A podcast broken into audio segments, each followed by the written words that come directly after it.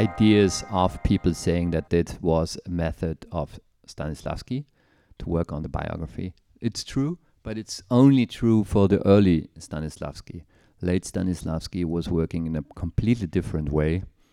Um, he was in the in the beginning he was working with sense memory the question of okay i need to go back to experiences from my childhood to get close to the emotion a lot of people tend to forget that there's an early stanislavski and a late stanislavski the funny thing is stanislavski got into deep crisis stopped acting when he performed Dr. Stockmann in Enemy of the People. That was the last character of Stanislavski. Um, and he got into a severe crisis. Why?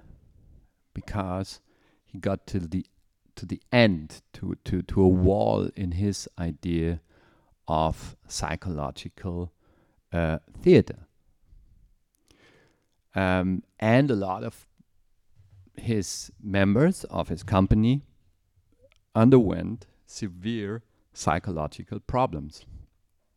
Why is this? Because they were constantly dealing with the fact how to bring back these emotions, how to have strong emotions on stage, how do I bring myself as an actor into an emotional state. And um, we probably all agree if you do this for 10 years uh, or only if you do it for three years a, at an acting school you might suffer severe uh, psychological problems that's what happened uh, to Stanislavski himself. That's what happened to uh, members of his company. Um, and then he uh, developed a new idea um, unfortunately, uh, the early Stanislavski was brought to New York to uh, Lee Strasberg and Stella Adler. So what they are teaching is early Stanislavski. Late Stanislavski never came to the States. um, but I think it, there's a difference in, I mean, some of the things they do at Strasberg Studio, but also I'm a big fan. Um, of Susan Batson, so I'm attending her uh, workshops every now and then. And she's teaching sense memory. I attended her workshops to kind of complete my own research on acting philosophies because I never met somebody who truly uh, can teach uh, method acting. There was always this myth about method acting, and I wanted to really learn it that I did two years ago. Um, it was uh, incredible challenge with everything involved. People crying for hours, uh, throwing themselves to the floor, um, hurting themselves, and so on and so on. Um, again, I felt, oh wow, this uh, might not be the solution, but um, but uh, one have to say if you are uh, a um, independent performer in the industry and you are on a movie set or in an audition for the industry and uh, you're confronted with the situation that there's um, only two minutes and you need to have in front of a camera or even worse in a e casting which is also a lot of uh, times away. Now people get hired. You need to have the ability of being emotional from one second to another, and for this it might help. For this, um, it, it it can be useful. Probably not a method for um, theater acting.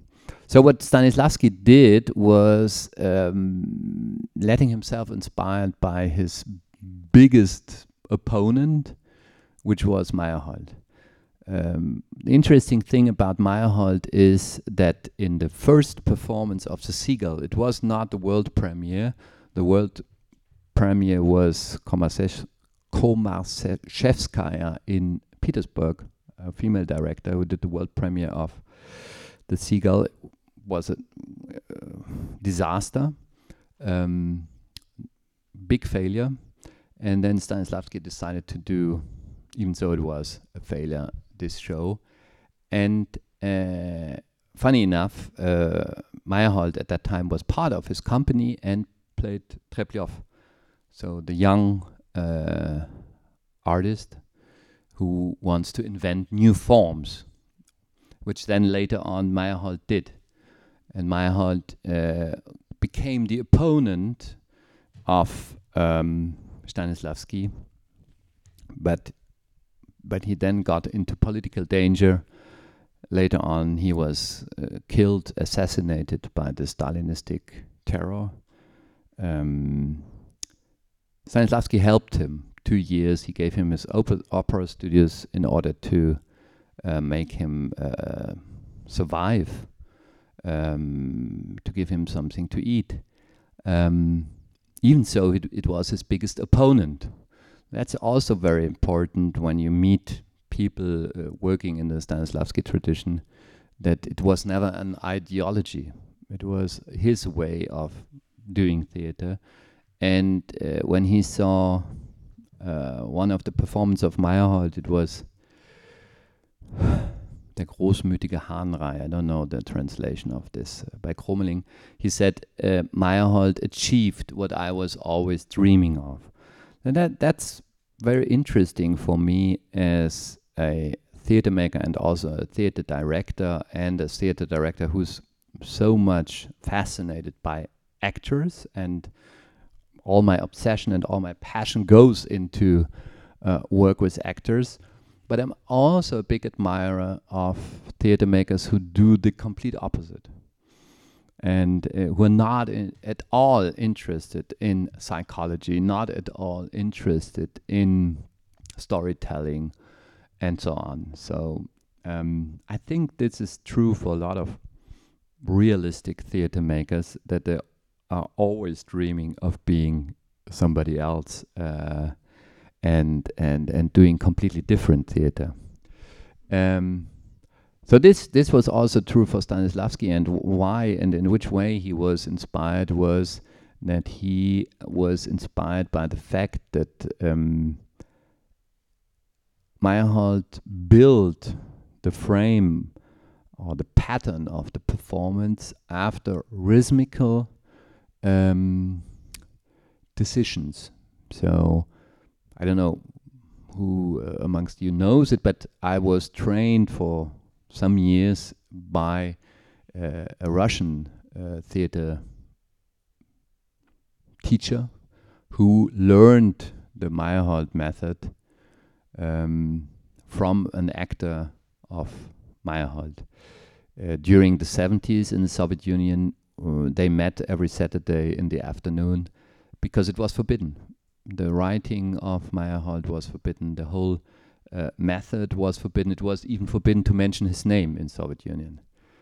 And all his writing, uh, funny enough, was brought to us by Eisenstein, the great film uh, director, who was also a student of Meyerhold, and uh, put the writings under the the roof of his house. Uh, but that's not that, that that important. But this is how it, it, it, it these writings came to us.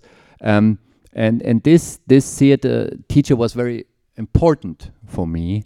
And one thing, for example, which was so important um, was what he told me, and which is still important for me, is he said when an actor comes on stage, that the rhythm starting, there's an inner music like a song uh, which you have inside yourself.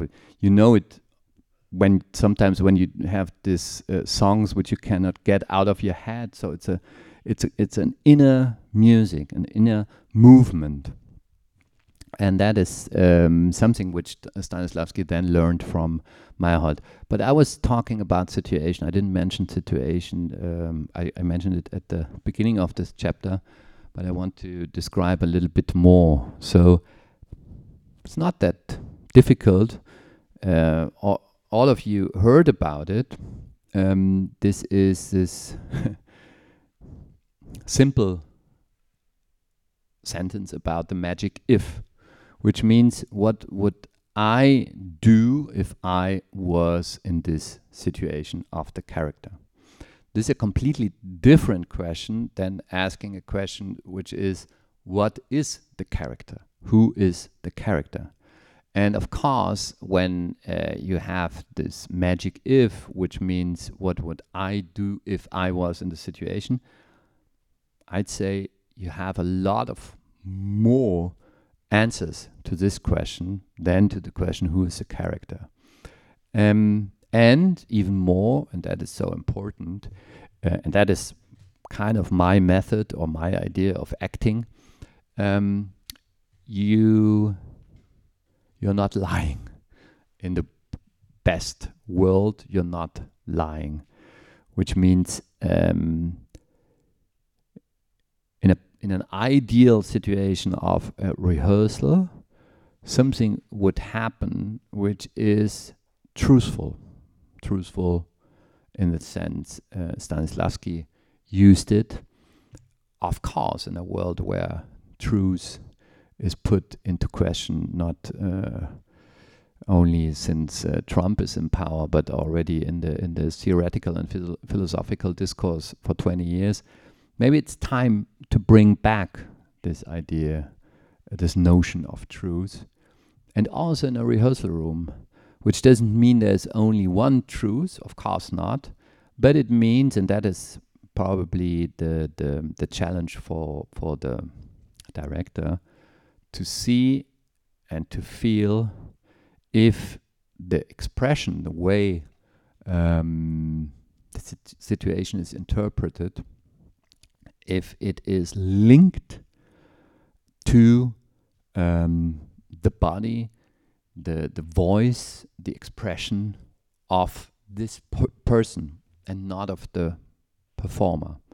So, could it be that this person by the name of, I don't know, um, would react in the same way to this situation. That is also talking about directing. Um, I know there are no directing students, but anyway, um, let me talk for two minutes about directing.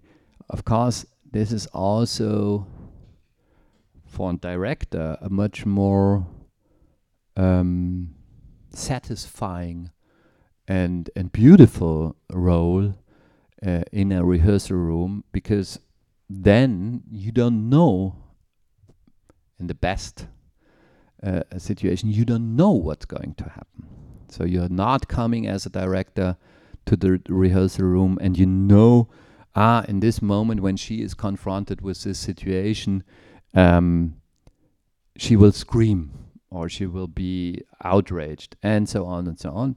But you only provide the actor with a situation and then you let the actor interpret the situation. And we all know, and we all probably, especially theater students, we all have this déformation professionnelle, which is when we start about looking at performing or acting, we observe ourselves at home in a conflict. Do you? Don't you? You don't? Ah, yeah. Okay. Good. Um, and if you observe yourself, um, again, truthful, you will find out that a lot of times when there's a deep conflict, you're not screaming when the ro- when the going really gets tough, the voice is going down. You're getting very silent. While when you put these situations on stage, usually actors screaming. So um, that's also a reason why I'm suggesting this. I'm suggesting get yourself inspired by what you see around you and um, observe the world and yourself. And even more, uh, if you want to have fun once, listen to a dialogue in the real world, write it down, bring it to, to your acting class, and let them perform it. and you will see that the, the way they are interpreting the dialogue is so far away to how it happened in the real world. And sometimes, from time to time, um, the dialogue in the real world is more thought provoking, more interesting, and fuller of contradictions and less cliches. And for sure, this I can assure you, it's most of the time much faster than what's happening on stage. Hmm. So we're coming back to this question of rhythm. Um, and it's bizarre. It's really bizarre that uh, theater is mostly providing us with with a slow motion effect. Uh, last thing, um, situation. When I'm saying situation, what is an what is a, what is a situation? After Stanislavski, a situation is the sum of the given circumstances. The given circumstances are provided to us by the play. So we know who's talking, uh, how old, uh, which social status. Uh, we know the dr dramatic situation, and so on and so on. When you work after this pattern, which happens a lot, um, you end up in a situation as an actor or actress, and it's okay, wow. So it's raining. I'm afraid. It's at night. I lost my child at the age of 21. Uh, I'm outside uh, in the countryside. I was in love with him. Uh, uh, uh, uh. so then you have all this information in your head, and there's no acting. You don't know what to act. You know what, which of these um, circumstances am I acting now? Um, just the last thing on that. Stanislavski did not stop uh, by this. Um, so he was talking about the given circumstances. Um, but then there was the main circumstance which makes the character act, which has to do with the dramatic situation. And the dramatic situation, again, we can make a little walk on, on this question. If in a post dramatic world, we still can talk about drama, but maybe that's for our conversation. This is a situation which provides you with a challenge to convince the other character on stage to change the situation. So, this is what I want from the other one in a dramatic situation. So, in a simple dramatic situation, um, I don't know, we are standing outside the door, it's raining, and I, I do want to get in because I don't want to get wet, but the other person has a key but he has two bags in in his hands and he doesn't want to drop the bags because then they get wet. And then you have to convince him in order to get to the keys please put down the bags and get the key out of your pocket otherwise yeah but i don't want to. That's a dramatic situation. That's a process the process is how do i convince the other one to give me the keys the it's not only a conflict, of course, there is a conflict, but it's also important that, after definition, these two characters share a world. So if you have a conflict with somebody, a political conflict, let's say, I don't agree with this guy, but you're not sharing the world because this guy lives in a completely different town far away, you have a conflict, but you have not a dramatic situation a dramatic situation. You share a world, so these two guys are outside the door. It's raining for the both for the two of them, and they want to get inside. So this is what they are sharing. So uh, you know this in family life. Uh, always need to find a solution in family because uh, your parents will always be your parents to the end of your life. You know? So um, that's why a lot of our plays are playing in family uh, families because it's best um, surrounding for dramatic conflict. So you see, we could go on and go on uh, talking about uh, acting and dr- dramatic situation and um, how to how to act and how to find, of course, and at the end of the day, how to find um, freedom on stage where you stop thinking about and you're just in the situation. Um, how to find pleasure. That's, of course, the most important thing because I sometimes I think about founding an association against the sadness in the rehearsal rooms in this world, you know, because we all know this feeling when you enter a rehearsal room and everybody is frustrated and depressed and you don't know how to go on and nobody has an answer and um, Simon McBurney uh, called it uh, filling the ashtray. Um, not happening anymore because uh, smoking is forbidden now in rehearsal rooms. But at the times, this situation was called filling the ashtray.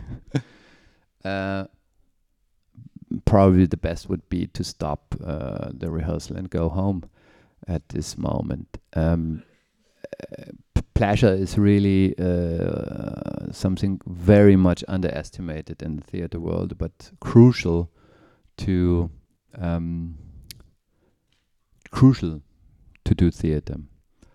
Uh, last thing, uh, I was talking a little bit when I said uh, situation is the challenge of the partner who wants something different from me than I want. Partner play or playing with a partner, acting with a partner is probably the secret of why sometimes my performances are a little bit more interesting than some others because the partner uh, relationship and the playing with the partner is for me the the most important source for uh, for an actor. You, you can all when when you're not inspired, when you don't know what to do, look at your partner. Get all the inspiration from your partner who shares the stage with you. Um, try to observe precisely.